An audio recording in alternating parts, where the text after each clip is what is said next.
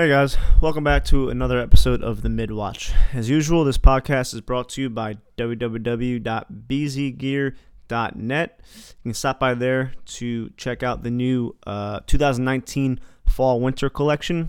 Uh, we have a couple new hoodies, the uh, winter Scully hats, and a couple new long sleeve shirts. Uh, it's one of the best ways to support the podcast, and the best thing about it is 10% of all proceeds are given to veteran charities.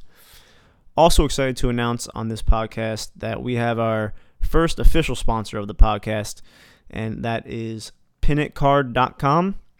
They have a couple of accessories for every branch uh, Navy, Marines, Army, Air Force, and Coast Guard.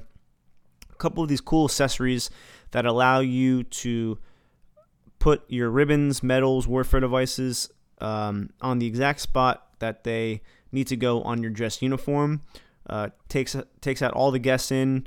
I know some of us use a pen to to measure where our ribbons go above the breast pocket, but this card specifically lays out exactly where they need to go, um, and it's a cool little tool. That's only a couple bucks. Uh, they also have a cool carrying case for your ribbon rack, medals, and, and anything else you kind of want to put in there.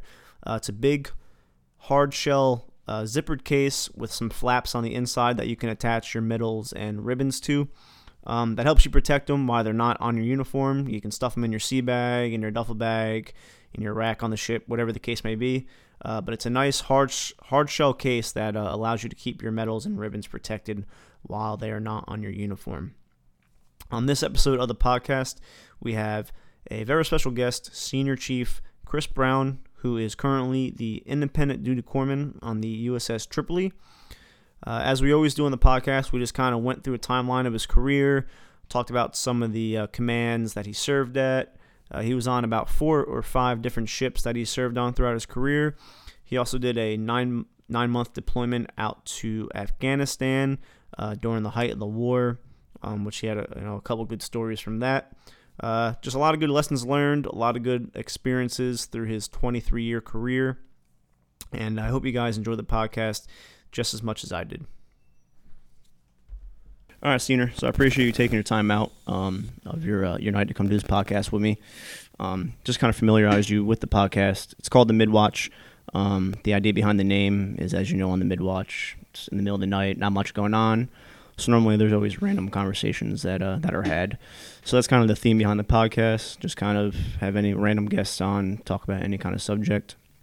Uh, today's podcast, I'd like to kind of go through your career. Um, you know, back in the day, in order for service members' stories to get told, you know, History Channel, Discovery Channel had to do like a big production, and it, it, it was hard because we didn't have all this technology that we have sure. today.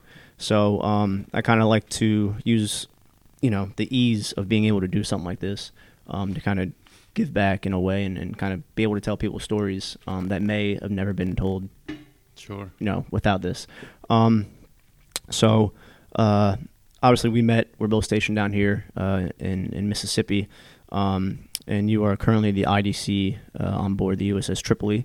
Yep. Um, so I just kind of want to give you a chance to, to kind of tell you know what you do on the day to day and, and what exactly IDC means um, on the ship. Okay, so yeah, independent duty corpsman. We pretty much have a, a patient care load. Uh, it's kind of hard, you know, as you know, to talk about uh, how do we relate to the outside world. Like, yeah, we still have a patient load and we see patients, but I can't see patients that aren't active duty. Mm-hmm. So on the day-to-day basis, we still have patients that come in every day. You know, take care of them. Um, also, the you know departmental LCPO, leading chief petty officer, there as a senior chief.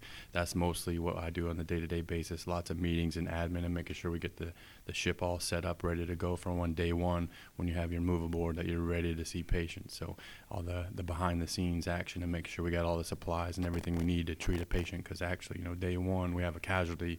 What do you do? You have to know your equipment and know where to find it, and make sure you have that equipment. So that's basically what we're trying to get done now with all the people that are down here in uh, old Pascagoula, Mississippi.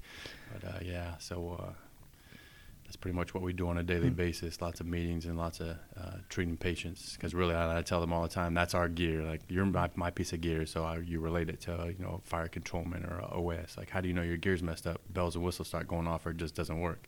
I don't know if you don't tell me what's the matter with you. So right. let me know what's going on with you, and then we can treat you as best we can down here with what we have.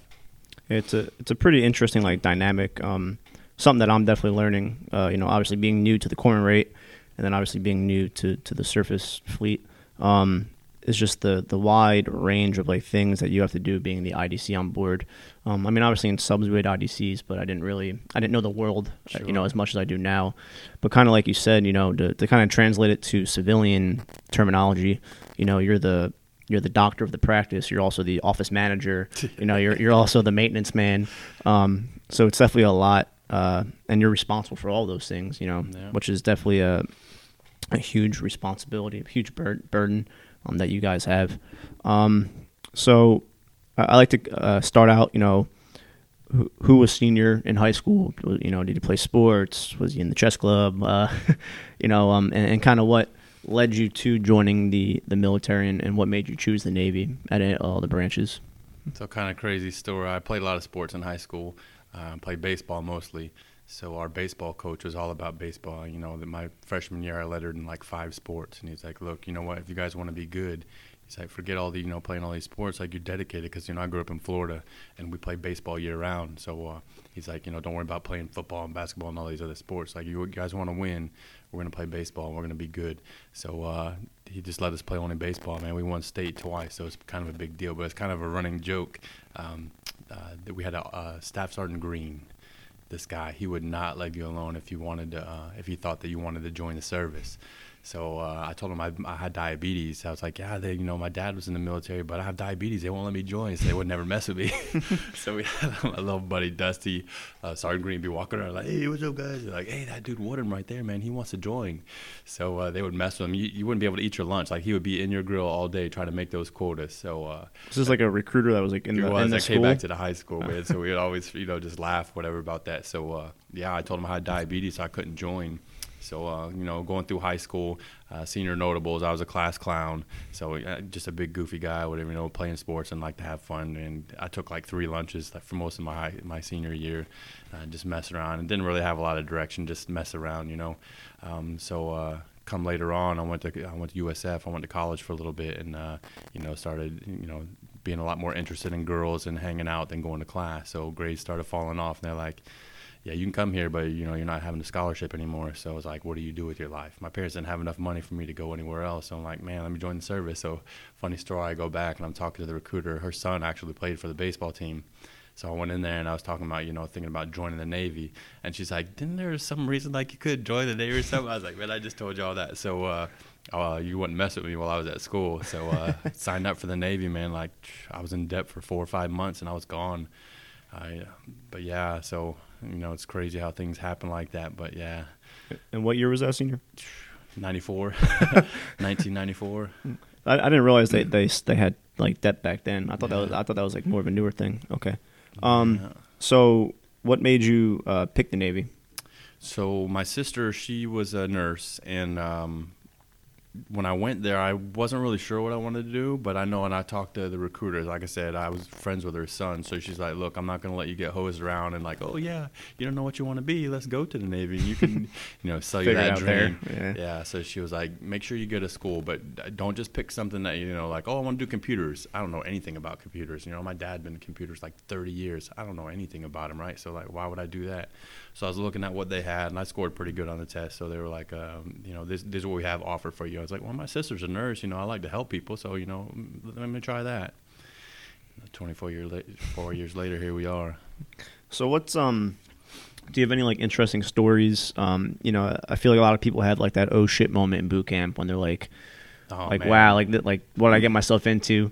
Um, any kind of like stories that may have have stuck with you over the years? So, seaman apprentice. So, well, I mean, we're still a recruit while you're in there, but you Right. know, so um, I was an Eagle Scout growing up, so uh, I had E two pay going in there, right? So Okay. you know, but um, uh, the class clown of me, you know, in boot camp, man, I went to IT like eight times. I went to intensive training the day we graduated. That was me. So uh, like week three, of course, I you know the kind of clowns gra- um, gravitated together. My um, one of my buddy, he was like the next bunk over, Johnson. He's from Philly, this kid. So uh, one day we're going to sleep, and I look over, man, he's drinking a soda. I'm like, man, where you get that soda from, man? we're on like week two or three. So he's like, uh, he's like, man, I just went over to the machines, you know, and the, the, the lounge over there is open, man. Like I, you know, I didn't think the machines will work, but you can get sodas out of there. So I said, all right, cool. So you know, everybody went to sleep. We snuck over there drinking sodas. Like, how do we get rid of the trash? You know, because you got to watch that or stand and watch all night. I'm like, man. So we stick it in our boot.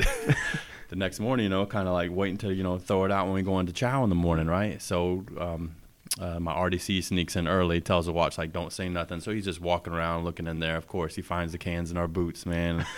Because of course we didn't like scrunch it up and put it towards the toes. We just stuck it in there because oh, nobody's gonna look in our boot in the Right. morning. Man, I times three. so another time we're coming out right. So we're in week like five or six, and uh, you know you um, the schoolhouse. So back then you didn't have like ships, man. You had to go like march forever to go to the schoolhouse and come back. And our your ship was like uh your division, like way down the way, right, like a mile and a half march or whatever, right. So we're coming out of the schoolhouse, and I was, you know, you know, since I'm the tallest one in the division, uh, I was a stick uh, bearer. So uh, we had to run over and get our our flags, and then run over and get back with us. So we're coming out, you know, we're already through week five, six, all uh, you know, our, our service week, and we're coming around the corner, we saw these new kids coming out the gas chamber. they were like hacking and sneezing and drool all out their nose, whatever. So me and my buddy were all laughing at him and pointing. Man, this little dude was eating lunch in his car. Little chief he comes running out like, "Oh, you're not no military bear, like oh, IT." so I'm like, "Man, what is he saying, dude?" IT times three. I'm like, "Man, what is going on?" So yeah, that was uh, that was another couple days I had at IT.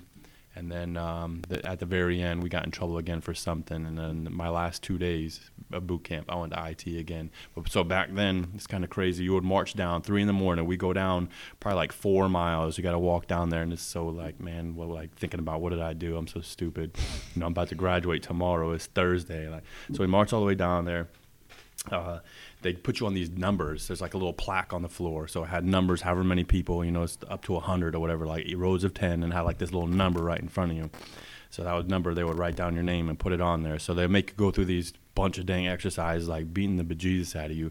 And if you drop, they would say like, "Hey, number seven, you need to you know get with it." So all right, cool. I know like okay, that's my warning. They call your number again, you fail. You got to finish the rest of that day, but you still fail for that day and got to come back and make that day up. So I'm like, oh man.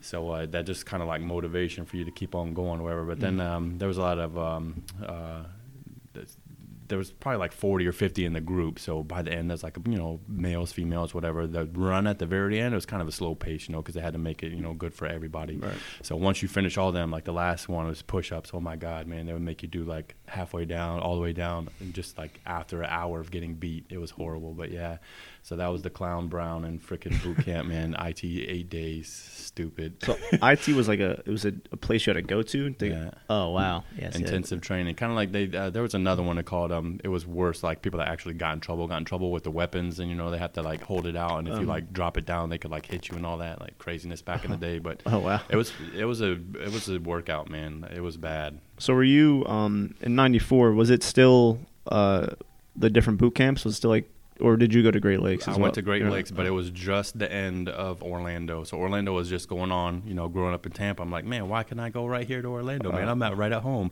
But I had follow on for core school, so they were like, ah, we'll Oh, just yeah. ship you to Great Lakes, and you're right next door to it. So yeah, they were just finishing. Okay. So you you made it through boot camp. Um, little couple hiccups, but you made it through. So uh, was it a? Were you like on hold at all, or did you just kind of roll right into I right was into in the a 900 company, which Oh. is crazy because usually you get in you know trouble in a 900 company, they'll shift you over to one of the, the regular companies there. But I didn't get in too much trouble. That was another thing. My recruiter, she told me she's like, yeah, you know, you, you don't play any musical instruments, so just tell them you sing or something, man. You'll be all right. And I kind of did in high school, so yeah, got me into the 900 company, man. Nice. Yeah. Th- th- so those are the ones that they're the ones that like conduct the graduations, right? Like the Yeah. play. Yeah. Oh, that's a good gig.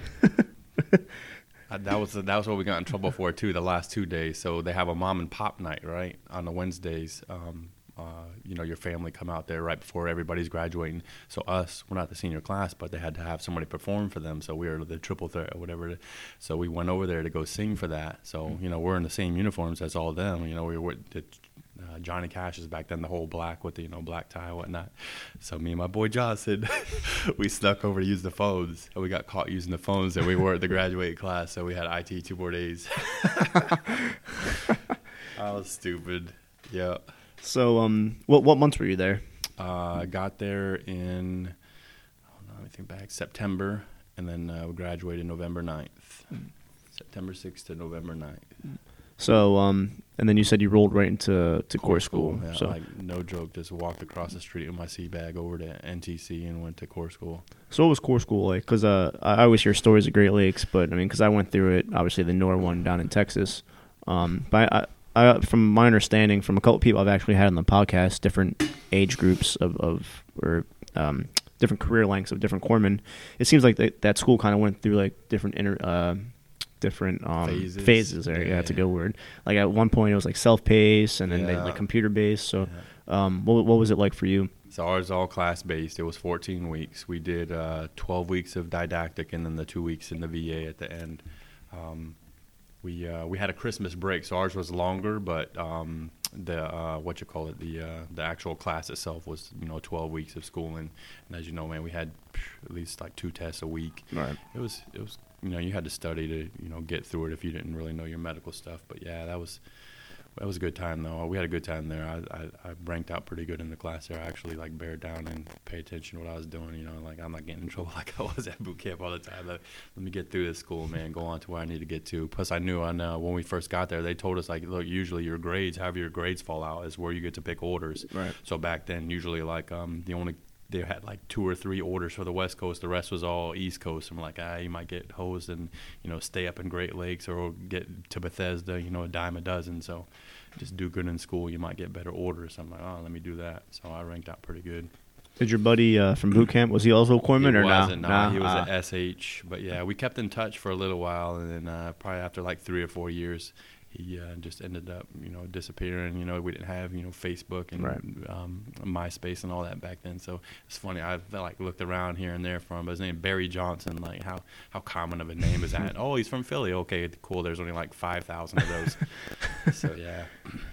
So uh, you you finish up core school. Um, was it uh, was it still pretty similar to like where you kind of had all the options for the, the different C schools like X-ray Tech, all that kind of stuff? You Great- could, but we, uh, I was kind of harder back then. They, they were like, "Oh, go to your command," and then you ask for it. So we only had like our ace, the person that got the the best grade in the class. He was the only one that really got a school out of that. We had a few put in, but they're like, "Ah, go to a command, see, you know, go and work in the pharmacy for a while, see if you like it, or go into X-ray and shoot them for a while." They didn't really get anybody any C school straight out of there. It And was the um, well, I mean, I'm sure it was, but the the green side dynamic to it. Where you, could you go to green side out of school or?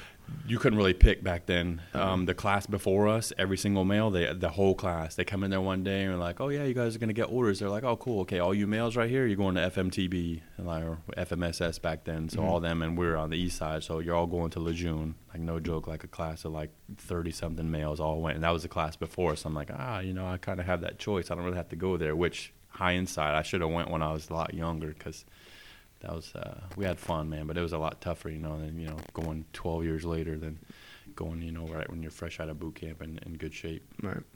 Yeah, I had a um uh H1 O'Hara. He was uh he was an IDC at my last command. Um, I had him on the podcast. I believe he joined in like 96, 97.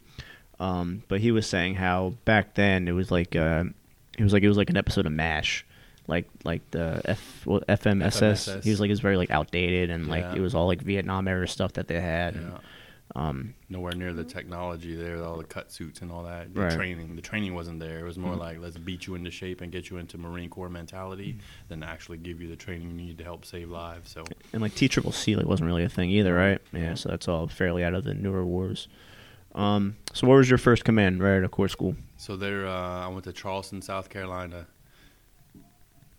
The clown Brown getting in trouble again. You know, 18, uh, well, 19 at that time. Uh, go to Charleston. They had this nightclub downtown, level two, and uh, one of my buddies. So I'm a brig sick call corpsman, so I have to go to the brig every day. You know, when it's my turn. So once a month, usually for a week. So one of the weeks out of the month, I'll go over there and just help with the IDC and we'll do vital signs or whatnot.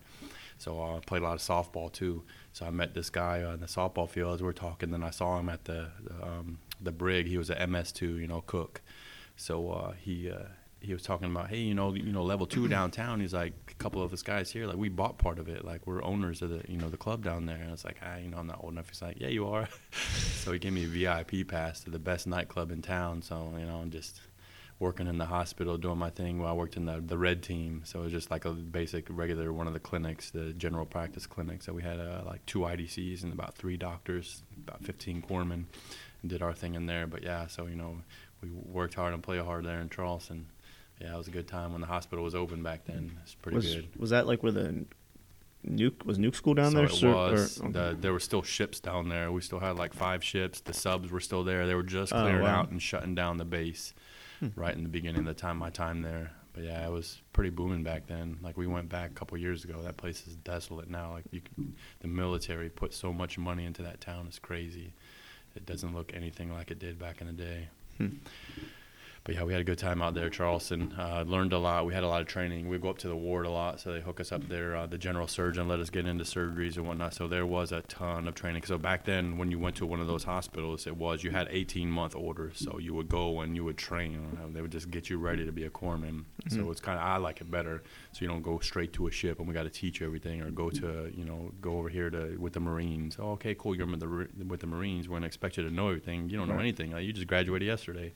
So that was a pretty good time. A lot of ward time and uh, getting up there, doing surgeries, uh, minor procedures, you know, toenails and all those kind of stuff. Learning medications and you know what to give for what and how to do basic sick call. So yeah, it was a pretty good time down there in Charleston. Um, it's interesting that you say that about like how like the orders used to be because I was talking to a um at my last command I was actually talking to my OIC and she was saying that's like um that's kind of why we have so many like civilian MAs and stuff at clinics was because like it was normally supposed to be manned by them so like the corpsman could kind of rotate Yeah. out as, as you were saying so yeah, we didn't have any civilians there. uh, It was all active duty. uh, And you've seen the transition Yeah. now. It's like 50-50 ish. We didn't have any civilians that worked in there, and then you like trickled in one or two. They were like a health benefits advisor, or mhm. uh, one of the appointment day clerk or whatnot. But yeah, the front desk people, that was all us. Yeah, definitely. Um, I mean, I I, I had a really good um, division at, at Kings Bay. Like all my corpsmen I was with were all greenside guys, and then I was in undersea medicine with the UMO, so he was kind of like a diver bro. Um, Yeah, we so talked about Dr. Davis. yeah, yep. And then uh, yeah, I was there for a little bit for him, and then his replacement when he came up to Norfolk, uh, Lieutenant Schwann was his replacement. Um, he was a he was a he was a he was a good a good guy to work for. Um, mandatory two hour lunches for PT stuff like that. So it was um, but he was very he liked bringing us in on a lot of stuff. So he, he, he I thought he was a good doctor.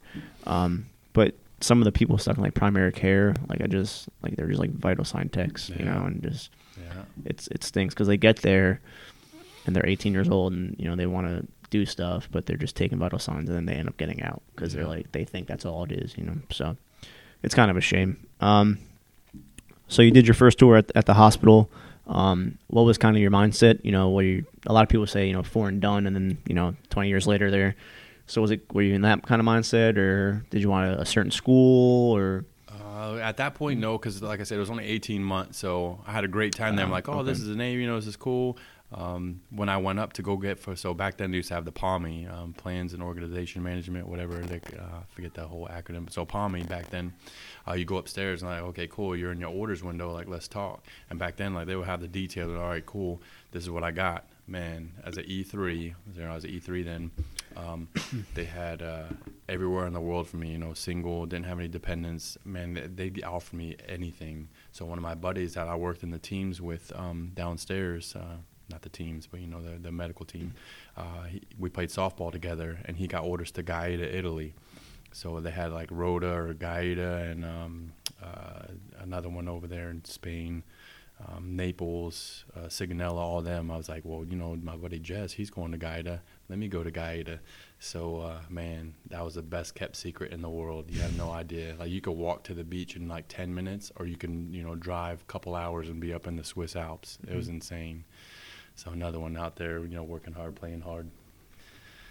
that's Yeah. not that's cool. so where was that in in um in relation to like naples So it's about an hour north of Naples and about 45 minutes south of Rome, right on the water. oh wow So um, the beach that's there in Gaeta that I was talking about, that's like the Daytona or South, South Padre Island. That, that's where people from Austria, Switzerland, Germany, they would come to our beach like for their summertime. So it was pretty big, you know, beach in Europe. But man, one of the best climbing spots in the world. Uh, we go camping and stuff out there in the Abruzzi Mountains. insane, so ridiculous. Was it 18 months there as well? it or? wasn't. oh, So they're um, uh, those were you had two year orders, but everybody OTEP'd. You know, they took an extra year out there, so I ended up doing three years out there. Man, that's that was awesome. Like you're gonna pay me extra to live in Italy? Like, okay, let me take that. Were you um? So what was it? Was it? Were you able to like live out in town, or were we you? all still- had to. So back then, Oh. the Sixth Fleet was still there. Um, the flagship was there, La Salle. So um, I got into uh, doing uh, audiograms there. So I was the audio tech on the on the hill. So our doctor that was on the ship, he was man. I love that dude, Doctor Taylor. Um, he's like, hey, you know, you hook us up with all these audiograms on the ship. He's like, you want some underway time? Like, I'll bring you underway, no cost TAD. I'm like, all right, cool. It was the flagship. So you know, three star admiral, Admiral Abbot was on there back then, Admiral Walsh. So we go out there and uh, um, the Black Sea cruise, like that was the one to get on. You go on there for a month and hit eight different countries. I'm like, eight countries in one month, and I get sea pay, and you're gonna pay me all this extra, and I got a place to live. Like, yeah, I'll take that, man. Another one, holy cow, saw the world over there. So I went on their way with them like five times because I got to know the crew that was there and their doctor. I got in real good with him. So we probably hit like um, 40 ports in, in three years. Wow. Yeah. What was your favorite port Oh my goodness.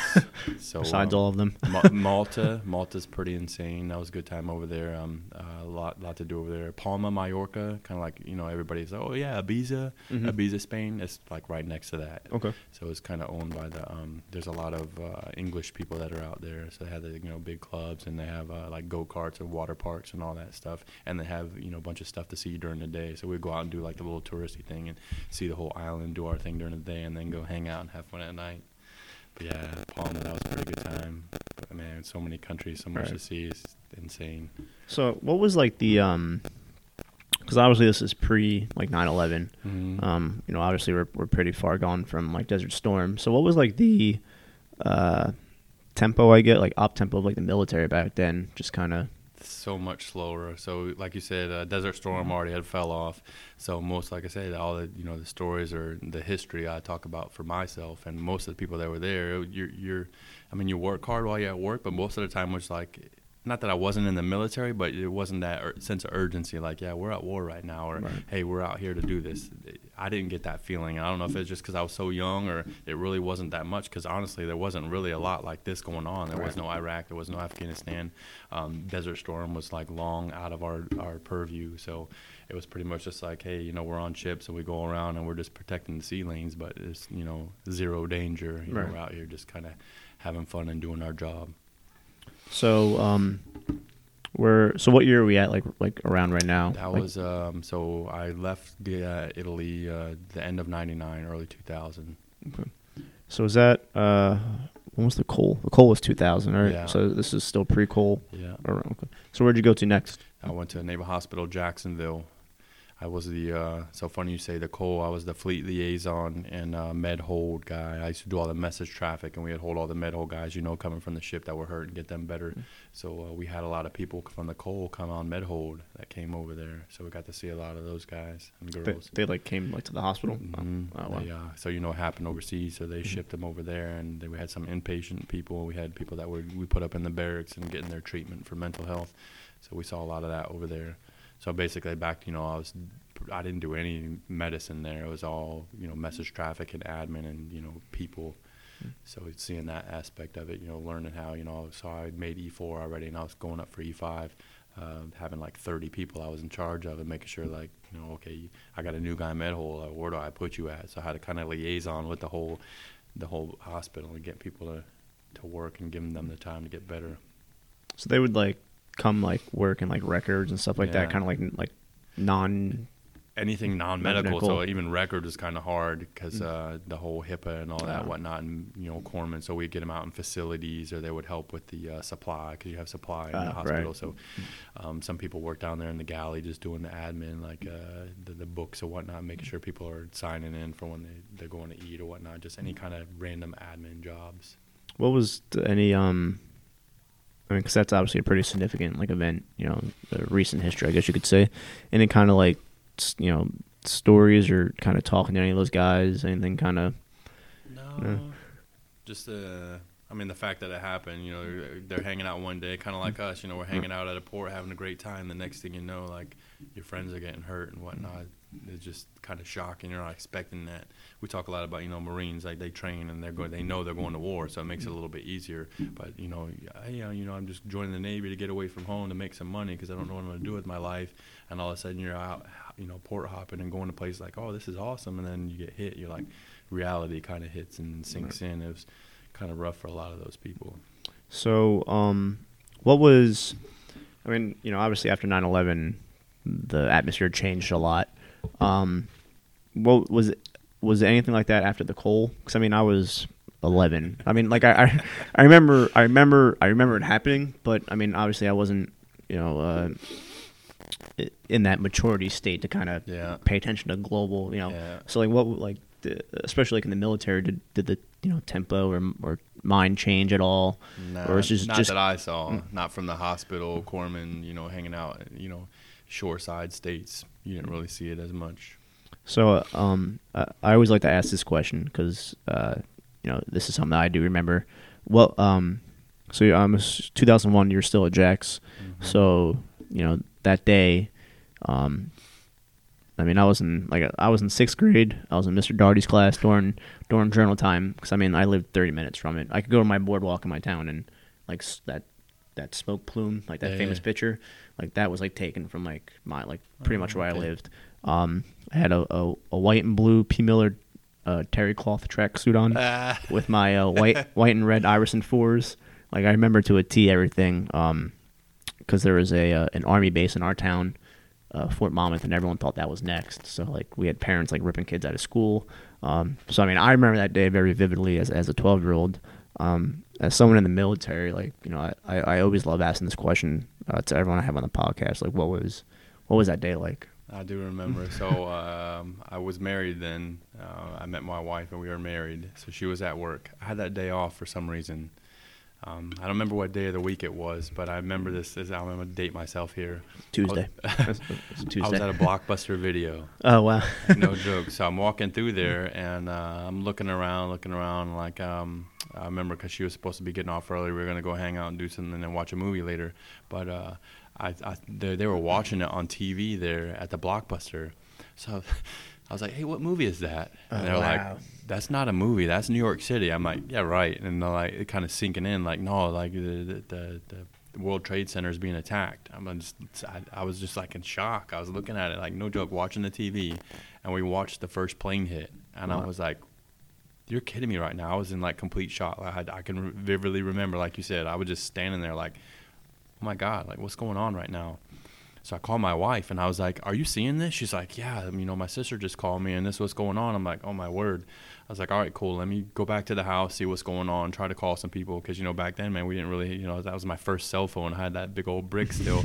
so uh, I ran to the house and uh, I called my chief and I was like, "Chief, are you watching this?" And that like as soon as we were on the phone together, um, the second plane hit and we were just like, "Man," he's like, "All right, just chill there. I'm gonna call the command, see what's up." So everybody, they, they locked the base down. Right. So everybody that was off the base or like stay at your house, like don't do anything. We'll just hang out here. They called us back into the hospital eventually.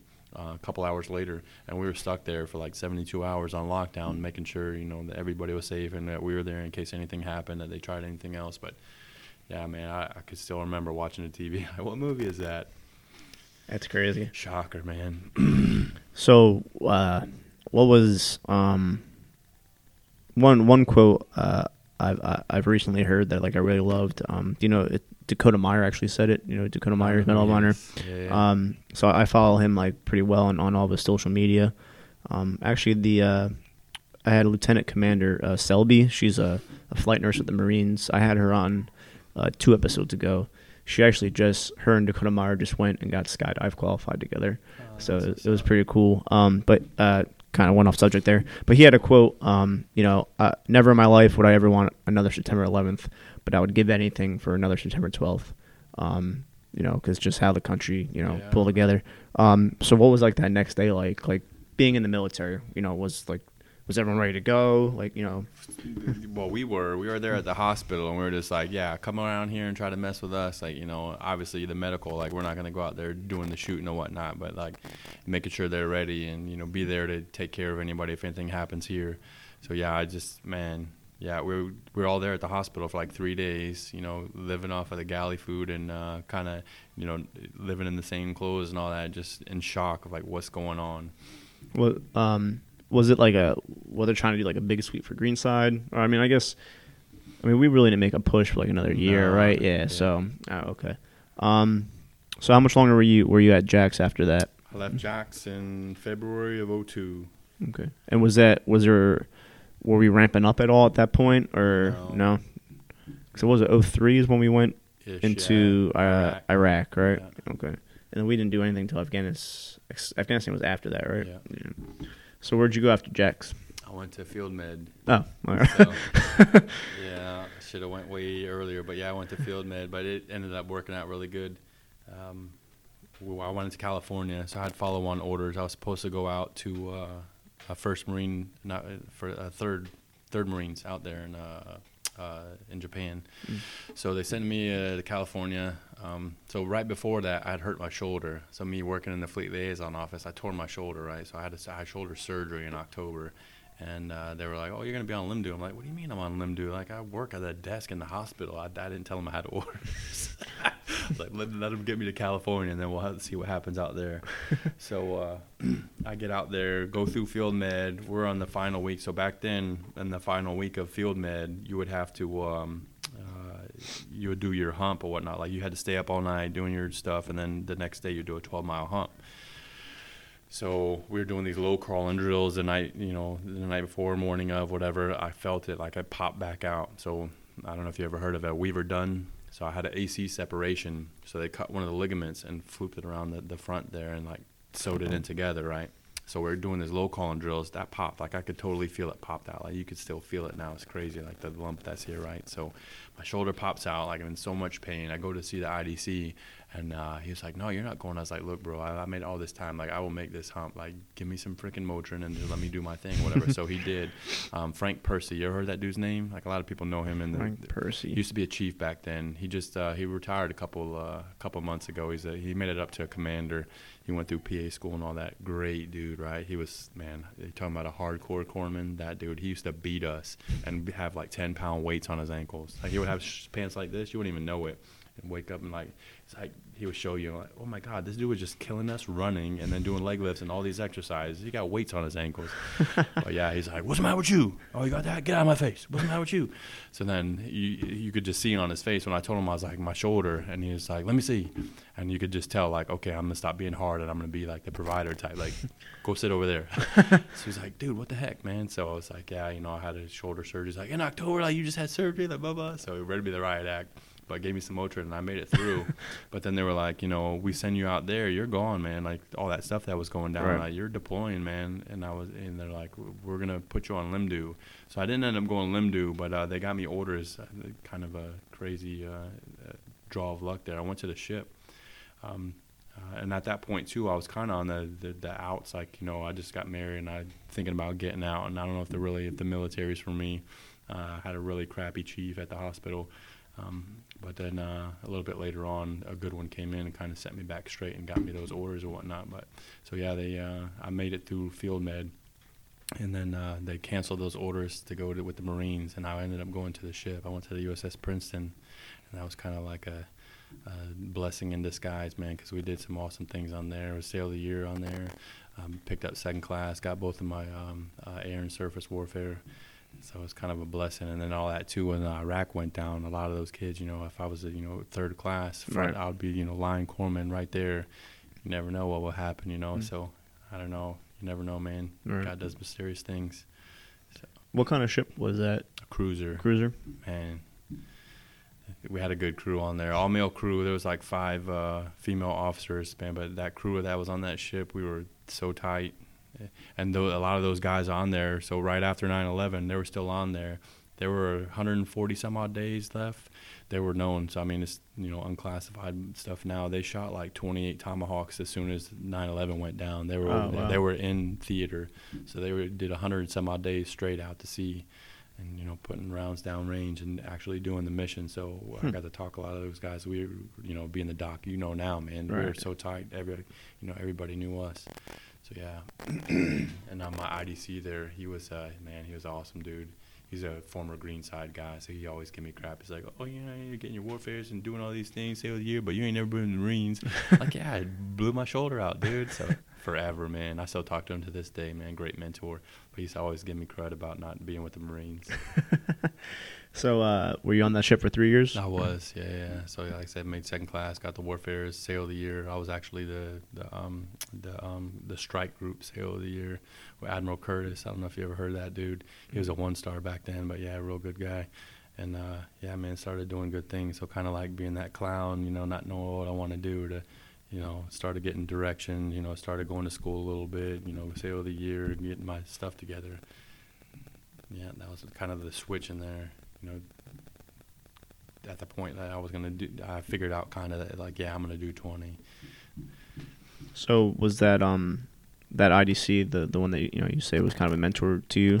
Uh, was that the one that kind of um made you want to go to IDC school, or was that not until later on?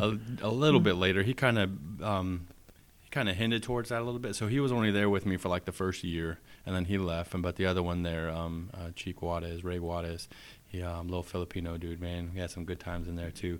But uh, so he he was the kind he trained me a lot and uh, as far as the shipboard idc so i knew about doing like you know the, the minor procedure and seeing sit call or whatever i was pretty good at that but uh, as far as all the programs man he him and mike they both taught the you know bejesus out of me so he would I think he strategically like would just wouldn't come into medical. He would be like, "Hey, I got this going on." He's like, "This is what I need you to do," blah blah, and kind of like see if I would do it. So he's like, man, he's like, you know, over the past six, seven months, like you're running this shop, man. You are the IDC already. Like you don't haven't realized that, but I kind of been testing you. So he's like, you ever think about that? And I was like, well, kinda.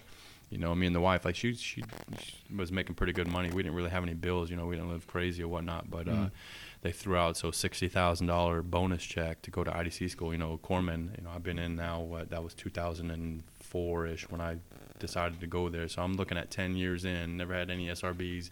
Right. See these guys that are re-enlisted on de- deployment, ET types, brand new, making like 40, 50 um, tax free. So I was like $60,000, man. I was like, yeah, I'll take that. So uh, they uh, they got me to go to IDC school, man, get that n- nice little bonus, and they're like, yeah, you know, it's a kick in the pants, but if you make it through, you know, you get E6, and I was kind of having issues with, uh, you know, me being so long in that not really, you know, being driven and making rank, you know, didn't really care about the rank. I was just, you know, doing my job. Um, to making first class, I was like, yeah, you know, first class and sixty grand. I was like, sign me up. so, yeah. So did you go right off the ship, or? I did. Yeah, 2005. I went to IDC school was it still in uh, San Diego? Was it, it's always been out there? Mm-hmm. So, um, is it still kind of the same thing to you know where it's, um, well, actually, don't I guess tell me because I really don't know because I've never been. uh, I just know it's it's like a year and a half long, right? Year, thirteen year, months. Thirteen months. Yeah, yeah. So the twelve months didactic, and then a month of uh, doing your clinical rotations. So basically, it's two years of the first two years of med school scrunched into one year so they give you enough to be scary out there, the real world, enough medicine. But so back then, man, it, I don't want to say it was harder because it's my days, but honestly, man, we had um, during the whole time, uh, we had three oral boards so you do, you know, like the first they call it the block, whatever. So they, they teach you in the very beginning about SAMs, but that was kind of it, right? You didn't have like now they give you a computer the whole time, and it's kind of like you're on the ship. They let you run it the whole time. Mm-hmm. Then they would just teach you like this subject. All right, move on to the next. This subject, go on to the next. So in a in a one week period, that uh, you would have the eye, you would have a test on the eyes on Monday. Tuesday you would be doing a physical exam on like the other section that you're working on, like say derm, like the whole body. So you would have to memorize, you know, three pages worth of what you're doing on Tuesday. Wednesday you have a break. Thursday is an oral board, and then Friday you got to test on something else. Like it was, we we had like 120 tests, 50 something physical exams, and then three oral boards. Jesus. so it was a kick, man. So they could ask you three questions from each subject. So those blocks that they have, if you will, mm-hmm. um, they had uh, like 12, 12 classes in that block. So they can ask you 36 questions over anything you learn in that entire, uh, you know, three or four months. So it's like, uh, and you could look up two things if you want to. There's a bunch of books in front of you, but you don't want to have to do any lookup. So right. it was scary. It's kind of like a real deal, like what, what doctors go through or board. So go through that. And then uh, at the very end, you know, you make it through uh, the first 11 uh, and a half months, the last little week or so there, they have what we call Hell Week. So you walk in on Monday morning and they give you a, a computer and they're like, okay, this is your ship. You just got to a brand new ship. Your supplies at like 30%. Your patients are all messed up in the computer. You got a whole dink list. So it's like you just took over a ship that somebody that got fired. So you have to fix all that by Friday. And by the way, you're still doing sick call. You still got this meeting. You have to talk to your CO and XO every day. It was like no joke. You're really going to a ship, and your entire medical department is hosed, and you better fix this, doc. So it was just like, oh my goodness. But you know, me being on the ship and running that, so SAMs, I could hand jam SAMs and supplies and patients like you couldn't believe. Me and this other guy, Jeb and Jeb and Janae.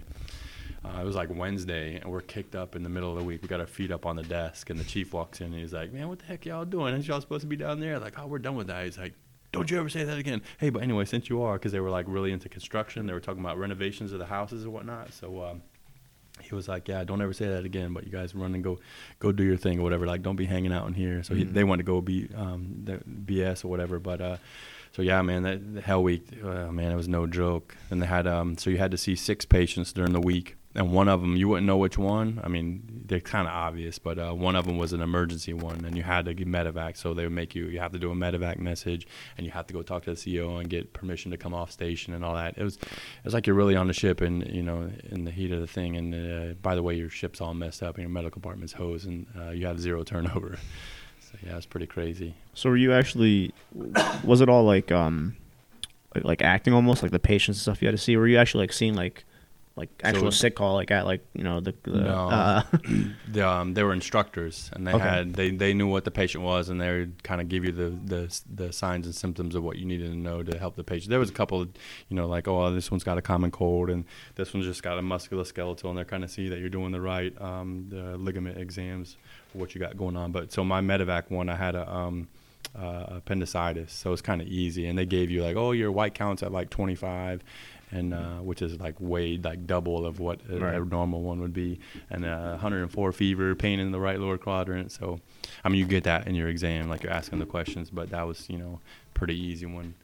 But yeah, it was, it was, it was a kick in the pants, man. so who's um, who's IDC taught by? IDC school? Is it by other Other IDCs, or and doctors and doctors? Yeah, yeah. So they have uh, one PA, um, and uh, there's probably like six or seven doctors, and then most of the ones there are like seasoned IDCs. You have to. You have to have an independent uh, ship tour to go back to be able to teach there. So, Yeah, those guys, and most of them they teach um, they they teach some of the, the the medical side of it. Most of it's the the admin part of it, but uh, the doctors mostly there's to teach you like you know the lymphatic system or the eyes or whatnot. Like the the, the medicine part of it is mostly the doctors and the PAs. So you, you made it through IDC school. Um, what? How was like picking orders out of there? Like, is it? I got sold a dream. So uh, I was probably like fifth in my class, and uh, man, we had this kid Rob Boyd. He uh, he had dropped out of medical school, like outside medical school. He had dropped out because his mom got really sick. This dude graduated with like a 99 average Oh, in wow. IDC school. So he was like, okay, you get to pick first, and kind of the same way, you know, what your orders were. But um, so the detailer at that time, and I don't want to say her name, but everybody knows she was kind of hard to work with. They were like, hey, we need somebody in Bahrain because we just had somebody that you know got de-screened from there.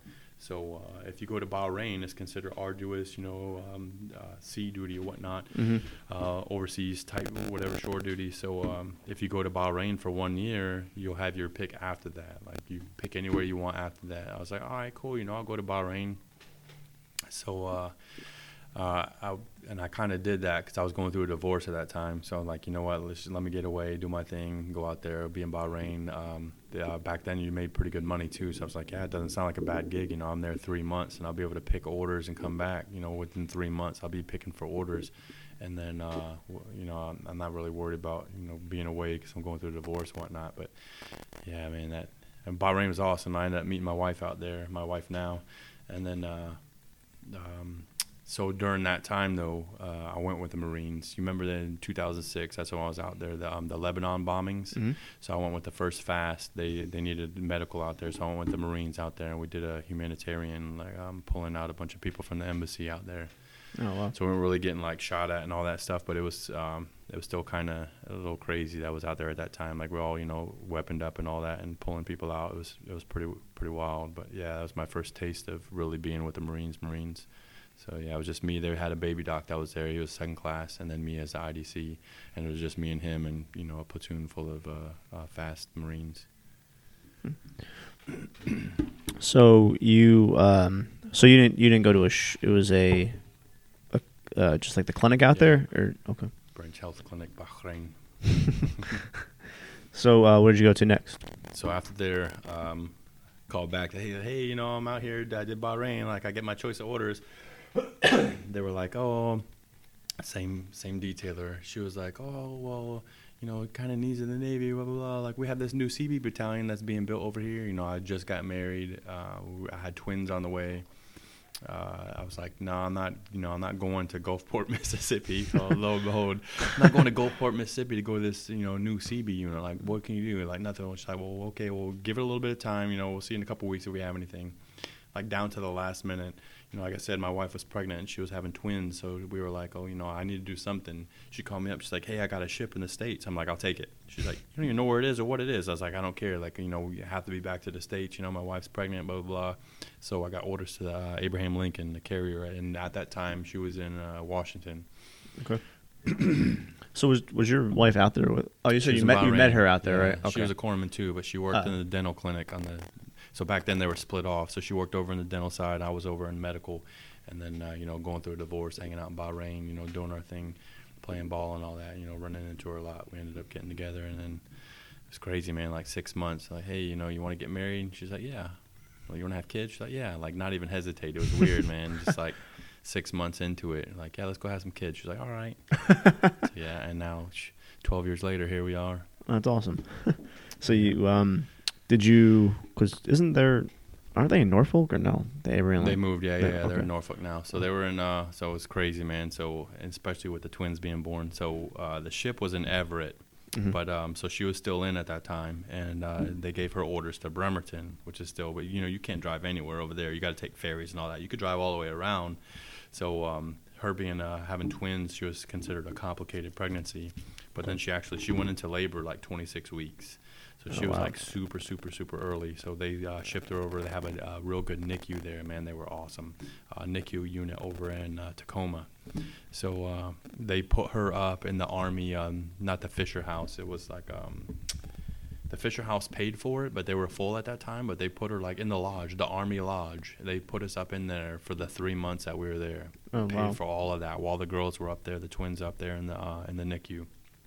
So That's awesome. I would go in the morning. Uh, I would drive from Tacoma all the way, and I, the ferry times didn't work at that time, so I had to like drive all the way. I was kind of like in between, you know. So I had to drive all the way to Everett, and then I would go work all day, and I would leave Everett to go to Tacoma, and then it'd be like seven o'clock at night. So I'll wake up at three in the morning, work, and then get back at seven at night. You know, my brand new, you know, kids, and sometimes, you know, in the NICU, like once they got a little bigger, uh, they would let us uh, hold them or whatnot. Like I'm falling asleep with a kid in my hand. She's like, you know, wake up, that's your kids. I'm like, man, like been up working all day, driving freaking eight hours. It was man, it was it was a beast. But yeah, so the ship being in Everett, and then we would do our yard period in Bremerton, which is so we do a carpool thing. It's like, okay, let me think about this. I could be on the ship.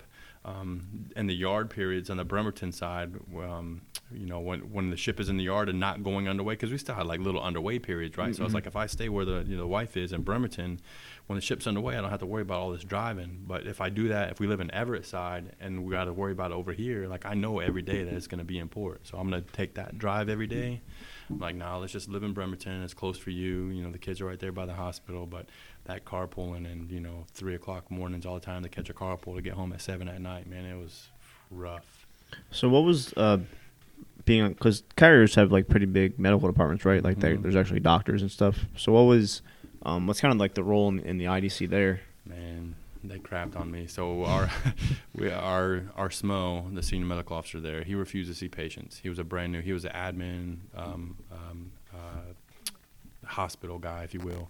He refused to see patients unless they went through the, the me and the PA and the doctor and like, you know what I mean? Like Mhm. you, I have two doctors here. I don't need to see anybody. I'm gonna do the admin thing. He was horrible, horrible leader, horrible person. It was just bad.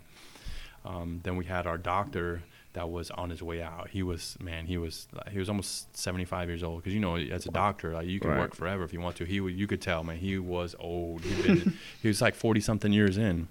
Wow. So uh, um, he would come for the morning. So you know, on a carrier, they have the night shift for the air guys, right? So um, he would come in in the morning and do the sick call, and then you would never see him again. Him and the PA. The PA would be in there too, but they would never be in medical again unless there was a medical emergency. So they would go in there and play cards and whatnot, blah blah blah. So who's left to see all the the, the patients or whatever? So I didn't have I had a lot more corpsmen to do the admin stuff, but I was a patient seeing machine like, all day. I think that's kind of what burnt me out. Like no joke for the because I did split tour there. You know, I did the year in Bahrain, so I only had two years on the ship. Okay. So that patients all day, like 15, 20 patients in the morning, and then probably another 10 at night. So 25 patients in a day. I was spent. Plus, again, too, had a really bad leader, my senior chief, horrible person as well. So it just it, it was a bad mix over there, man. Well, is it still like very like um, program intensive, or is it a little bit easier because there's so many of you? No, that so the programs. I mean, I had a PMT, I had a BMET, and we had some really good people on there. So I didn't do anything as far as any programs. Like no joke, my only job in life was to see patients. So you're at like Teach- a clinic almost. It was teach the the new corpsman that came in how we run sick call and see patients all day. Oh, you're at night and you're on night checks. Okay, cool. Come back in. We got night check sick call. So I'd have like a little break to go work out and come back, and then we'd see patients for another four hours until taps. Would you say that It was a grind. you um do you like that better than like small?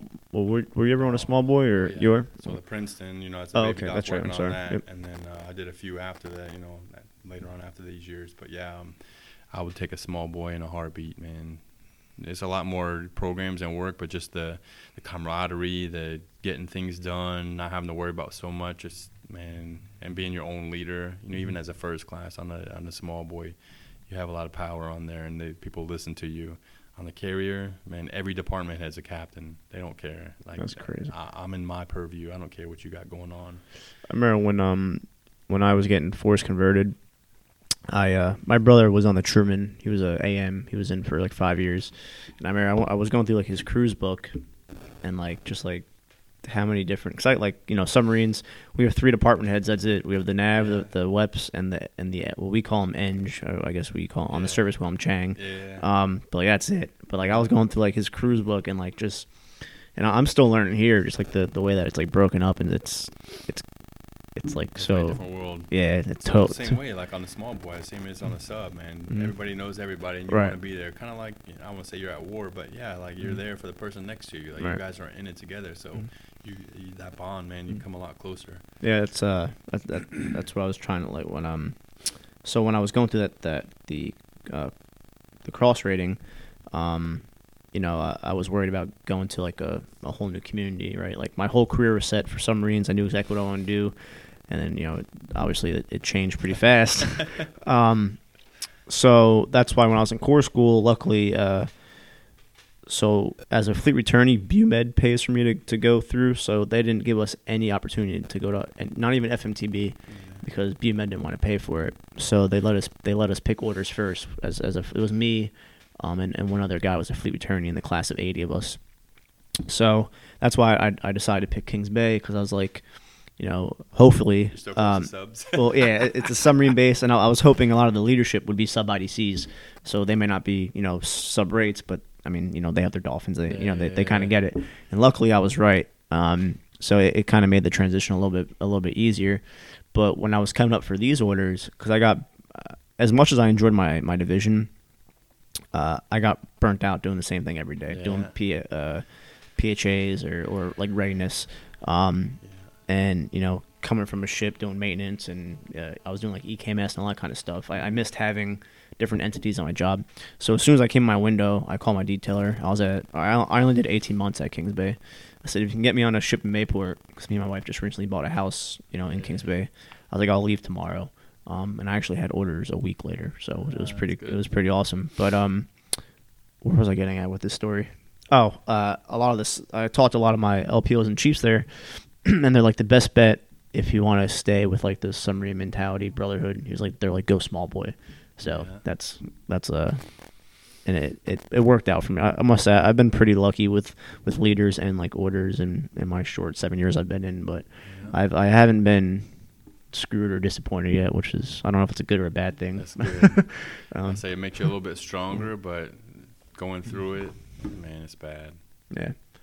So um So you, you did your your tour uh, on the Lincoln, um, because you guys still have like a seashore, right? Same kind of thing. Yeah, yeah. Um, so uh, where, where'd you go to next? So after that, uh, I had a new detailer in there, and I actually knew him. So I was like, "Look, man, this is why I got kicked around. You know, I got kids and whatnot." I was like, uh, "What do you got out there? You know, I want to go shore duty." Uh, so he had Hawaii. So I'm like, "Yeah, let me go to Hawaii." So yeah, that was awesome. Uh, went out to Hawaii, but then yeah, I was there a little about a year, and then like, hey, um, so we had um, seven IDCs and the entire island. So we had like KB, and you had the Makalapa base right there in Pearl Harbor, Mhm. and then you got like the Nyack and Wahiawa and all these you know outlying clinics. So we had seven of us, and they were all getting plucked for you know going overseas. So you know, just reading stuff and seeing things like a lot of the army guys, like I don't really want to go army, man, because like the, the, you look at the casualties and all that, and what's going down. Like the army, they're they're they're not up to par with the Marines in my book. So let me let me see what's up. So I get out there. I was a sailor year again. Um, Admiral Faison, you know, uh, Mhm. was the for the um, uh, BUMED. Mhm. So uh, he was there as a uh, he was NavMed West at that time out in San Diego, and he came out and he's like, "What can I do for y'all?" I was like, "Well, actually, sir," he's like, "I was like, I want to go on deployment with the Marines." He's like, "What?" It's like, "Yeah, you know, I see everybody going on these IAs. Like, I want to go with the Marines." Like, no joke, man. Like a week later, I don't know who he talked to, whatever happened. I was like, "Well, you know." Thank God, but not thank God. Like I know I'm gonna go, so let me go with you know where I feel a little bit more comfortable. Mhm. But yeah, that was uh, so we went to Sangin, Afghanistan. I don't know if you heard about Sangin, but it was kind of like the the Fallujah of Iraq. So Mhm. we got hit pretty freaking good. But yeah, I went with the First Marine Division out there, one five. Uh, we took over from three five. So coming into the country, they're like, "Oh yeah, you're coming from IA. Like you can go advanced party, you know. So whatever. Like, let me go out there a couple months early." So they sent me out in January of uh, 2011, and uh, I went through uh, cold weather training with the Marines, got to know them, whatnot, uh, hanging out there. And then we went through combat trauma management, you know, the whole uh, the pig lab and all that, Mhm. and uh, the NITO. So we go through all that training, TCCC, just doing the whole workup with them. And then uh, they're like, "Yeah, you're going to advanced party, so we could be here with our family. So since you're already gone from your family, like you're not gonna worry about going out there." Yeah, thanks, buddy. so we are going into relieve three five, and man, they had like 200 and something casualties, um, people that were hurt, and then uh, they had lost 27, 27 KIAs. So uh, I'm like, man, like we're going into you know a pretty kinetic area right now, so we need to be on our game. So funny story. So um, the uh, the PA that used to be there that I talked about that you would never see again, he had Mhm. left towards the end of my tour on the Lincoln, and my new PA, Rich Whitehead, uh, he was a real good dude, man. He was kind of crazy guy, or whatever, but uh, he would uh, he would definitely help with patients, and he was kind of a knucklehead, but uh, he was uh, he would love to train. So um, kind of like the ones that I love, a guy that you, you hate at the time, but you love him because he teaches you, right? Mhm. So um, I go into the the, uh, the BAS there, and I meet the chief, and we're talking and whatnot. And there was another IA guy, Mike Winsel. Man, I love that dude like a brother. You would know. So um, I walk in there, Mike and Chad, they're hanging out, talking and whatnot. And at this point, I'm still first class. So I go in there, we're talking and whatnot. Like, oh, hey, let's go meet your battalion commander. Like, uh, but not battalion commander, my um, battalion um, uh, surgeon. So we go over in the office over there. Who was it? Freaking Rich Whitehead. He's like, man, this knuckle truck right here. He's like, I found who we're sending to, because there was like three different fobs, right? So they had a doctor, doctor who was um, a lieutenant, but kind of a brand new doctor. They're like, okay, we'll put him over in Nolay, which was the, one of the fobs we had, and then he was going to be at Jackson, the, the surgeon. That's like where the head shed was, the H&S, and S, and the battalion commander, and all the the, the Marine um, leadership was. And then we had another one that was like in the stuff up there in the green zone. He's like, yeah, we're gonna send Brown up there.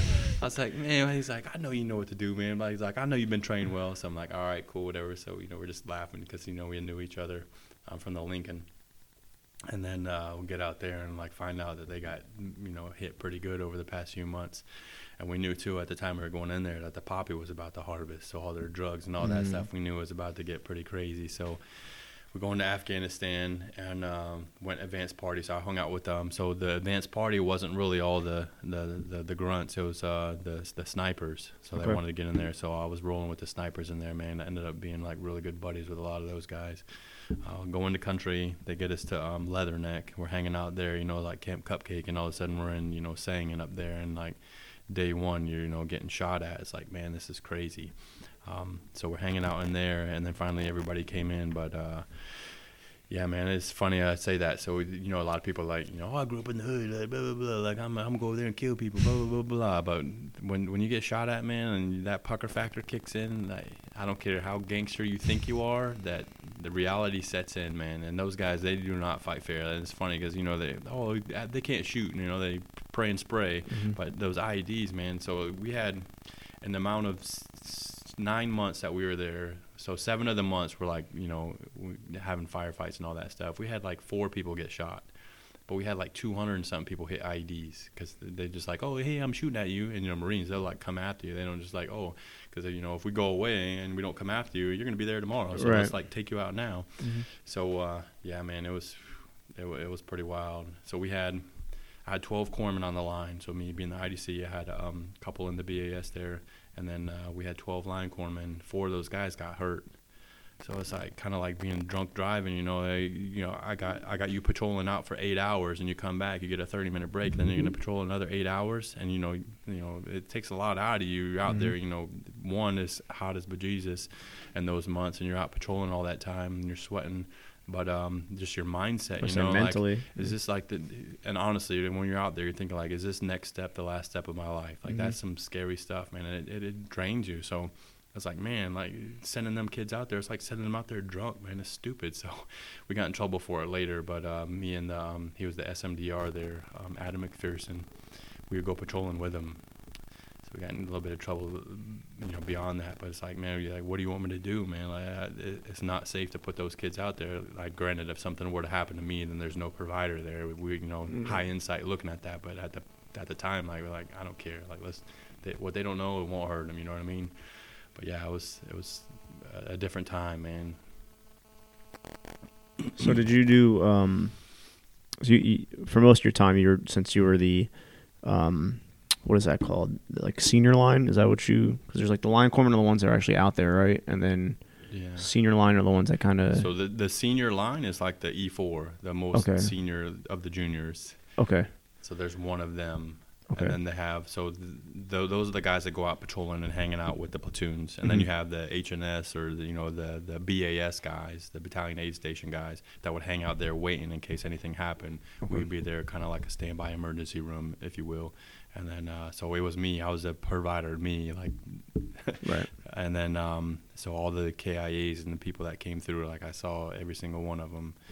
Uh, we had um, McPherson. He was our senior medical department rep because he was greenside forever, man. He um, he did like four pumps in uh, Iraq, so um, he was in charge of the BAS with me as the provider, and then we had like six other little corpsmen that just you know general corpsmen that would you know be there to give IVs or you know do whatever when we took casualties. But uh, yeah, so those line corpsmen, man, they um, crazy. This is a wild story. So they were going through right. One, um, some guy, a guy hit an IED. So like five guys got blown up, right? And one of them that was kind of close was a corpsman, right? So he got like a little pepper spray from the shrapnel and whatnot, like kind of like hit, but not really Mhm. hit. So he's coordinating this care, doing his thing, and uh, taking care of those guys. They get them packaged up. They go to run out here to the, the landing zone for the take them to the helo. Somebody that was holding the stretcher hit another ID. So then they had like a man. They had 12 casualties overall, and this dude at that point, like he got hit. Um, blew out his eardrum, like his whole side of his face, couldn't see out of one of his eyes, and they were like, "Doc, you're messed up." But his adrenaline was going so bad, he's like, Right. "No, leave me alone, leave me alone." Like blah blah blah, coordinating all this care, doing this stuff, like 12 casualties at one time for you know one corpsman. Man, it was crazy. And then we had um, two of our other corpsmen. They actually stepped on IDs, so they both were below the knee amputations. So you know, two of them losing the, their leg, and then another one he got hit pretty good. He got shot. So he ended up being out of the fight. So I only had eight of the twelve to go patrolling with all these people out there. So, yeah, man, we we got hit pretty good, man. how long were you out there Nine months. nine months it's crazy Yeah. sometimes like I feel like uh I don't know if this is selfish or not, but um, cause I, I know like a lot of those people are my age because I mean I I uh I graduated high school and I just like I went and partied for like four years. So Mhm. like you know, two, if I would have joined out of high school, it's 2008. Like that's still right in the middle of you know the shit. So Yeah. like I just feel like if you know. uh, Like where I, I possibly would have been if I did join out of high school, and, and like, sometimes I do feel guilty because, like I said, I was just home partying, carefree while there's people Yeah. overseas stepping on fucking IEDs. So, but it's I had um one of the other corpsmen I had uh kind of a a a crappy situation turned good. Uh, his name was Tyler Burdick. Um, he was an HM2.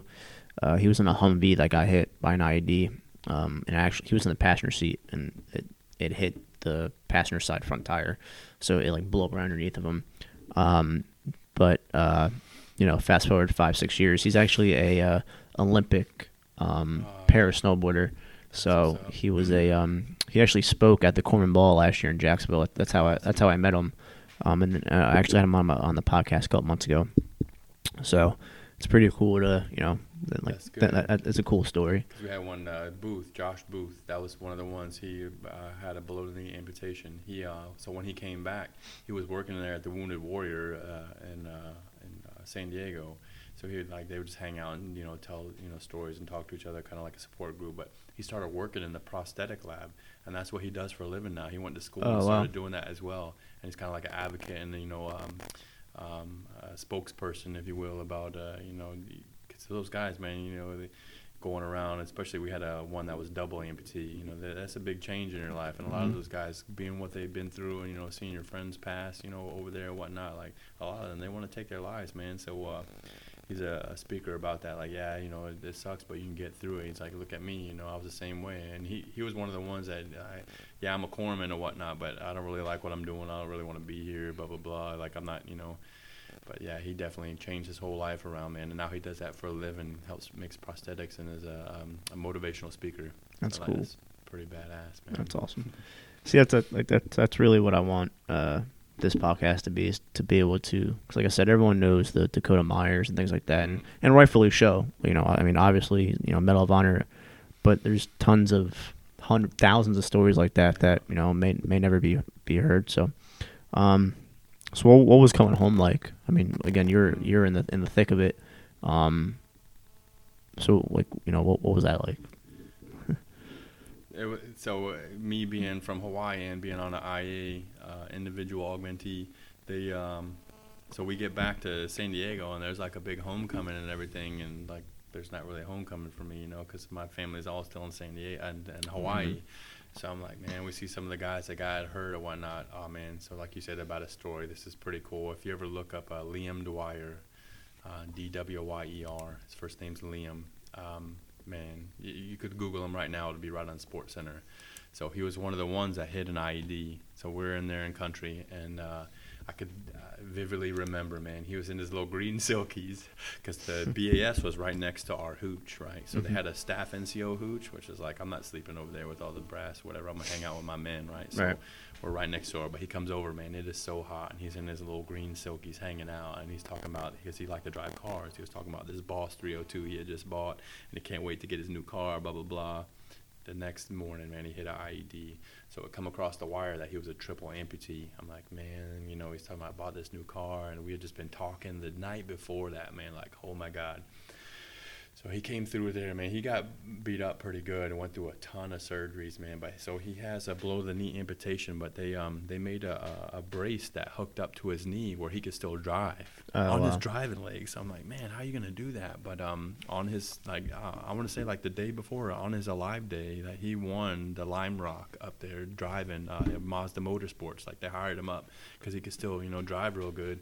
But uh, look at that story, man. It's like on the top ten of Sports Center for this guy, you know, That's awesome. doing his thing. So you talk about like all these stories. Mm-hmm. This um, um, Sergeant Denning, Aaron Denning. We made him an honorary corpsman. He was the one on Johnny on the spot when he hit. So they were in the um, uh, one of the um, uh, Dakota. What are the um, advisory teams for the ANA, the mm-hmm. Afghan National Army guys, mm-hmm. right? He was like, as soon as that happened, Denning was on him, freaking tourniquets, doing his thing. You know, hey, uh, weapon down range, like doing his thing. That he did some gangster stuff, man. Like you would not believe. Like as soon as that blew up, like he was there on the spot, running towards. Yeah, you know, you hear something blow up, like right. your first instinct is like, let me get away from here. Right. But he saved that dude's life, like no joke. And then a couple other guys that got hurt right there. We had one, so you know, like, abdominal bleeding. Mm-hmm. So you see somebody bleeding from their backside, man. You're like, that's worse than somebody you know that has any kind of gunshot in the arm or whatnot. But he recognized that and got him out of there first while he's doing this other care. you know, usually a triple amputee, you're kind of scared, but he's like, no, that dude's bleeding from his butt. Like I know something's up with him. It's like saving these guys' lives, man. like wow. But uh, he ended up getting a silver star out of there, man. But um, That's awesome. but if you look at Liam Dwyer, man, that was that was probably the, seeing that dude again, man, is like awesome. But yeah, so we get back to California. Um, we're at Camp Pendleton, big parade deck. You know, everybody's there. Like, man, this sucks. It's cool because I'm seeing all my people, but it's like, man, I'm not with my family yet, man. So I ended up staying there for like another week, having to turn in all your gear and clean it up. And you Mhm. know, still it was it was all right because I mean we they, you know we were pretty tight, so I got to hang out with those guys a little bit. And then uh, finally getting back home to San uh, San Diego to um, Hawaii, man, it was good seeing the kids because you know the, the the twins were little at that time, and the wife there running to me at the airport, man. A couple of the people at the the clinic were there because I landed kind of late at night. It was like ten at night, but all them being there for me, man, it was pretty cool. Nice. So um, so that was just like an, an IA for you. Yeah. You, so you didn't like augmentee. you I wasn't like you didn't like. PCS with No, that. no, yeah, no. okay. So you're you're kind of saying before with the army, was it um? So we were going with the army a lot, right? As Yeah. well, like uh, at that time. So it's funny, man. Not funny, but I would say funny to us, kind of kind of shitty. All right, so and we saw this when we are in country, right? So uh, you drive through the highway. There was like one paved road that we ended up paving, not us, but like the, the United States. Mm-hmm. Um, they called it 911 because the you know the road that's going through there. So when you're going down there, you go down, you're doing your thing or whatever. You come back like four hours later. Like that's four hours for them to do whatever they want. Right. So we're coming back, and they're like, "Hey, man, there were some people digging over there. Like, y'all better be careful." Blah blah blah.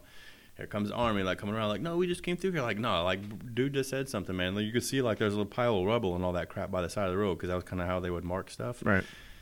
They were like, "No, just go, just go."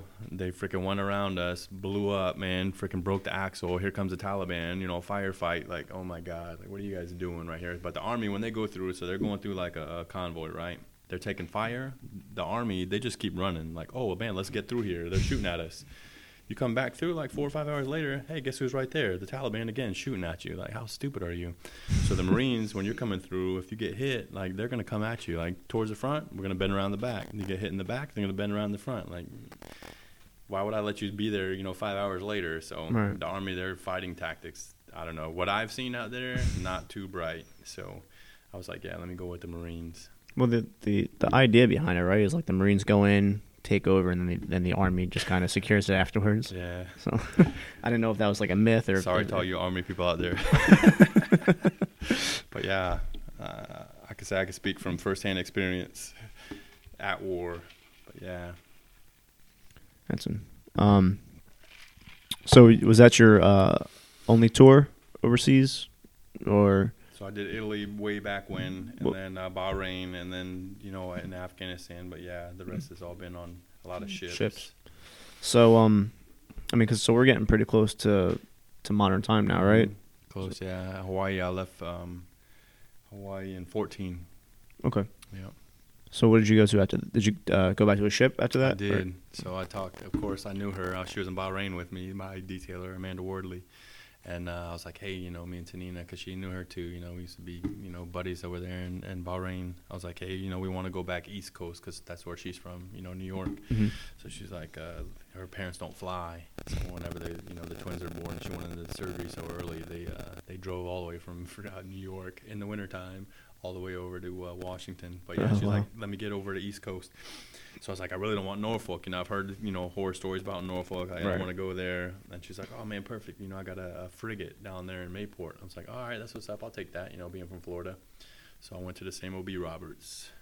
Another godsend, man. That so like you said, uh, the, a frigate is pretty much like a submarine. Like not doing the same mission, but the camaraderie and amount of people we only had like you know, 190 people on there. Oh, wow. But we were we had three females. One of them was our commanding officer, and she was the best. Man, I love her. Awesome. We'd be doing CrossFit and all that stuff. She'd be out there. We'd Oh, go do cool. running and marathons. We did a marathon overseas, so we did like a, um, I don't know what they call those, where you like um, send in the money and they give you all the medals and T-shirts, and you do it from a distance. You know what I mean? And okay. then they just send in your times and all that stuff. Mhm. So our CMC, he was a real big runner too. But uh, yeah, the um, funny story that my CMC that was on there, Eric Cole, he um, his brother was my LPO that turned chief on the Lincoln. Oh wow. So I was like, wait a minute, Cole. I like. It's like Cole, like he looks at me. He's like, you know my brother. I was like, yeah. It's like Pete, your brother. He's like, yeah. I was like, yeah, that's crazy. But yeah, that shit, man, we were so tight. And there, even now, there's a page that we have. We all still talk, man. That's And, cool. I mean, it's only been like four years because you know she decommissioned. Mhm. But uh, man, that crew on there, we were so tight. It was everybody. Like everybody was for everybody else. Like not just me. Like, oh, you want to go get this qualification? I'm gonna get my Atwell right, anti-terrorism as a corpsman. Mhm. I get my training. I'm gonna go train like five other people, and they get their training. Oh, you want to stay in CDO? All right, cool. You get CDO and train these other people. So everybody, man, we made this is insane on a frigate. So you got 15 chiefs there in the mess, right? Because I had picked up chief then.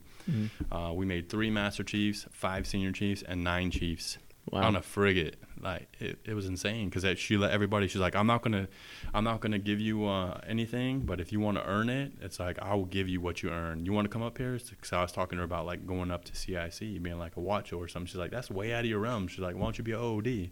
I was like, what? She's like, yeah, come try the shit. We're like, what? All right. So yeah, Oh, she wow. let me do my OD up there. So I think cool. that's kind of like put me over the edge for senior chief, man. Let me do all that kind of stuff. And she was awesome, man. And I called her afterwards too when I made senior. I was like, you know, thank you for everything that you did for us, man. That crew loved you. And she actually, she just screened for command. She's going to be the CO on the uh, Vicksburg, Oh, another there. cruiser. That's where my CO. He was the XO of the Pittsburgh, Yeah, the uh, Commander Trotter. yeah. yeah. That's awesome. So yeah, that- Sammy B. Roberts, man. But FFG forever freaking gone, man. So from 14, every year we deployed, every single year. We were gone more than 300 days for those three straight years. It's like, man, I can't get a break out of here. Like, So what what are the so like you know speaking out of ignorance here because again I'm I'm new to the the surface fleet. What's the because I know frigates and um, cruisers are pretty much gone, right? There's a couple cruisers left. That was they're they're still well they got refitted. They're doing that whole Aegis refitting. So they're Mm. we still have a good amount of of, uh, of cruisers. They're Oh. just getting refitted right now for the the capabilities that they have. So, so but frigates or I'm sorry, not frigates. Uh, yeah, frigates. Frigates Tho- are gone. Those are gone, right? Yeah, we were the second to last one decommissioned. So what were there? Was it just similar uh, mission sets? Is just you know newer newer ships that we're using now, or is it? Um, newer technology, yeah. The, so on there, we didn't have a whole lot of offensive stuff. We were more just surveillance, uh, defensive. So we we flew the fire scouts. You ever heard of those? Mm, Just like the drones. So we had Mhm. like a, this looked like a little helicopter, but it's like a, pretty much a drone that had this camera, like man, like millions of miles away. Like I could see the freckles on your face. Um, so we just did that um, Okay. uh, information gathering and whatnot. But yeah, all of our stuff was pretty much um, uh, defensive kind of stuff. So yeah, but just the technology. That's why the cruisers too. You know, the technology that they're getting on there, the offensive stuff, and you know, things getting better over the, the years. They're getting refitted. And the biggest thing is the cruisers have two guns, right? Compared to the just the one that Mhm. destroyers have. So so this is your um so you're an IDC on there also, I'm assuming, right? So um so was that your first ship, right? Cuz you did the tour on the Lincoln. So I did the Princeton, Oh, okay. the. Lincoln, uh, sometime on the LaSalle, um, and then Sammy B. So it's the um kind of comparing the two. I mean, uh, you know, you just did that short stint um in Afghanistan. What's kind of like your comparison between the the you know blue side, green side? You know, the the pros, the cons, the being able to sleep at night. but no, honestly, so over there, and we were in a brand new area. We didn't have any comms for the longest, so I had no internet, no no email, no none of that for the first whole time that we were over there. So you're taking all these casualties, and you can't even call home or no nothing. Like we had this little tent eventually, like three months in. Um, uh, to be able to talk to anybody back home, so I'm sure they're wondering like, "Hey, what's going on with you?" All that. So uh, on the ship, and like kind of got back into that mindset, like, "Hey, I'm out to sea. Like nothing's gonna happen to me out here. You know, I get to, you know, stand my watches, and we're out here protecting the sea lanes, and you know, I, I do my thing, and I have my three meals a day, and I could call home. I'd call home. I could uh, write home, you know, email and whatnot, and I get to sleep in a nice rack every night, and get a good good night's sleep. I could PT all the time. Vice, you know, getting woke up all the time. Like I said, in Afghanistan, man, like my I had days on end where I would barely sleep. You know, getting woke up at you know casualties or whatever. Just can't really sleep because you hear stuff going on. Kind of vigilant and hyper uh, sensitivity to anything going on around you. So definitely, uh, like you said, kind of being selfish, but you know, being on the ship is a lot safer and a little bit easier to deal with in, in my eyes. so with the what are some of the things? So like blue side, right? We, you know, we have like you said, we have like your, the the programs. You know, you have like your 3M. On green side, is it? Are you just doing record verifications and and Yeah. and PMT a lot of it. So when you're Okay. going out and you're doing your field stuff, you still got to like do the latrines and sanitation and cooking and cleaning and all that. Making sure everybody you're still doing your your um, preventive medicine inspections. Make sure you don't have no bugs and the food's good that you get in and all that stuff. So when you're eating MREs, that makes it a little bit easier. But uh, just making sure like the the heads and all that are far enough away from everything and that you don't have to deal with like animals and bugs and all that stuff the whole PMT. That's pretty much it, and the rest is just like the readiness. You don't have to worry about like sight conservation and hearing and heat and all that stuff. So with all the guns, it's probably hard to do here in conservation. all right. Well, um, we've been going for like an hour and a half now. um, and I know you said you want to go watch some football. Um, so I, I always like to to end it off. Um, you know, uh, even though I'm serving with you, I, I always like you know you know ser- serving the same time as you. I, was, I always like to you know thank you for your service. Obviously, you know you you've been in a lot longer than me. Um, you know, especially anyone. I don't care how long you've been you you did overseas. Um, you deserve a thank you for that, no matter what. Um, so thank you for that, senior. Um, and just any kind of uh, I have a lot of like people in depth and stuff who who watch or um, sorry not watch but listen to the podcast. Um, so I always like to to have my guests just kind of last word on on some new sailors, new corpsmen, just uh, mainly new sailors in general. Just words of advice. Um, you know, just kind of open end question. So I definitely could say, as you heard already, if you've been listening, uh, the whole knucklehead coming in, not really knowing, having any direction in life, it definitely, uh, and having some pretty bad leadership, it, it made me a lot stronger. But I could definitely say, uh, don't judge the Navy by your first command. Like if you like it, yeah, that's fine. But the good thing about the Navy is that you, you can't really get fired unless you mess up. Like you don't even have to be great at your job. You just have to be good at your job, and uh, come to work, be on time, and do your job. Like you won't get fired. In the outside world, they could be like, "Oh, I'm downsizing. Peace out. You're gone." Yep. So that happened to my dad. You know, 25 years working a job. Like, oh, you don't have no pension because you know our pension system is 30 years. So here's your little severance pay. Peace out, and you're just done. Like, what are you gonna do? You got to work for the rest of your life you get great medical you get to see the world like, you know i've been through a lot of things and seen a lot of stuff but you know having a, a paycheck for the rest of my life passing down my gi bill man I'm, i just now finished my second master's. I've never touched any of that Wow. money. So my kids have the gi bill. It's great for your family. Uh, yeah there's time away and it's rough sometimes but uh, i would say don't don't um, judge the navy and the military on just being at one place because you know sometimes it could be great sometimes it could be bad but the good thing about that is people are leaving. You're going to leave or they're going to leave. Right. so either way uh, just make the best of where you're at. I've always um, my mentors and leadership you probably heard it too as well. They're like bloom where you're planted. Mhm. like yeah you might get a, a crappy orders. Like yeah i got to go to norfolk and i'm stuck at this uh, ship that has a horrible reputation. Make it better do better like you know bloom where you're planted. I won't say milk the navy or the military for everything what it is but do that. Like get as much as you can out of it. Like why would you just want to sit there and do nothing? Like go to school be the best person you can because it's easy. Like you you know you know second class already in seven years you know on the ship. You you learn a lot on the ship and you'll you're, you're a lot better set up to take the exam. These people that are sitting there doing vital signs they're not. Right. so you have the keys to the to the car. You just got to want to drive it. So i mean get out there and study because it's all on you up to E6. It's all on you. So Mhm. if you study your butt off, yeah, the numbers are crappy, but if you're great at your job and get good evaluations and study, you can make rank, which equals more money, which equals more power, and you don't have to worry about getting those cruddy jobs because you know you're the lonely seaman or whatnot. But uh, I say, you know, they tell you to leave something with a quote and kind of something that comes to mind. Um, there, you know, you heard that saying about uh, you can lead a horse to water, but uh, you can't make him drink. Uh, you push his head down in the water, but you still can't make it drink. But uh, after that, I heard like, can you make that horse want to drink? Can you make that? Uh, can you make him thirsty enough to want to drink?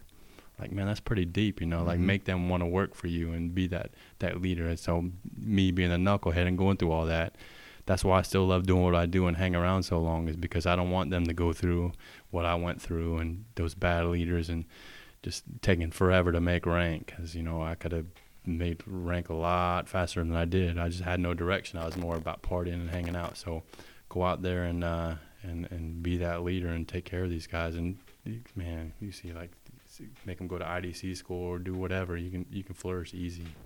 Cool. Thank you. Appreciate it. Yeah, man. Um, Thanks for having me. My pleasure. no, no, no.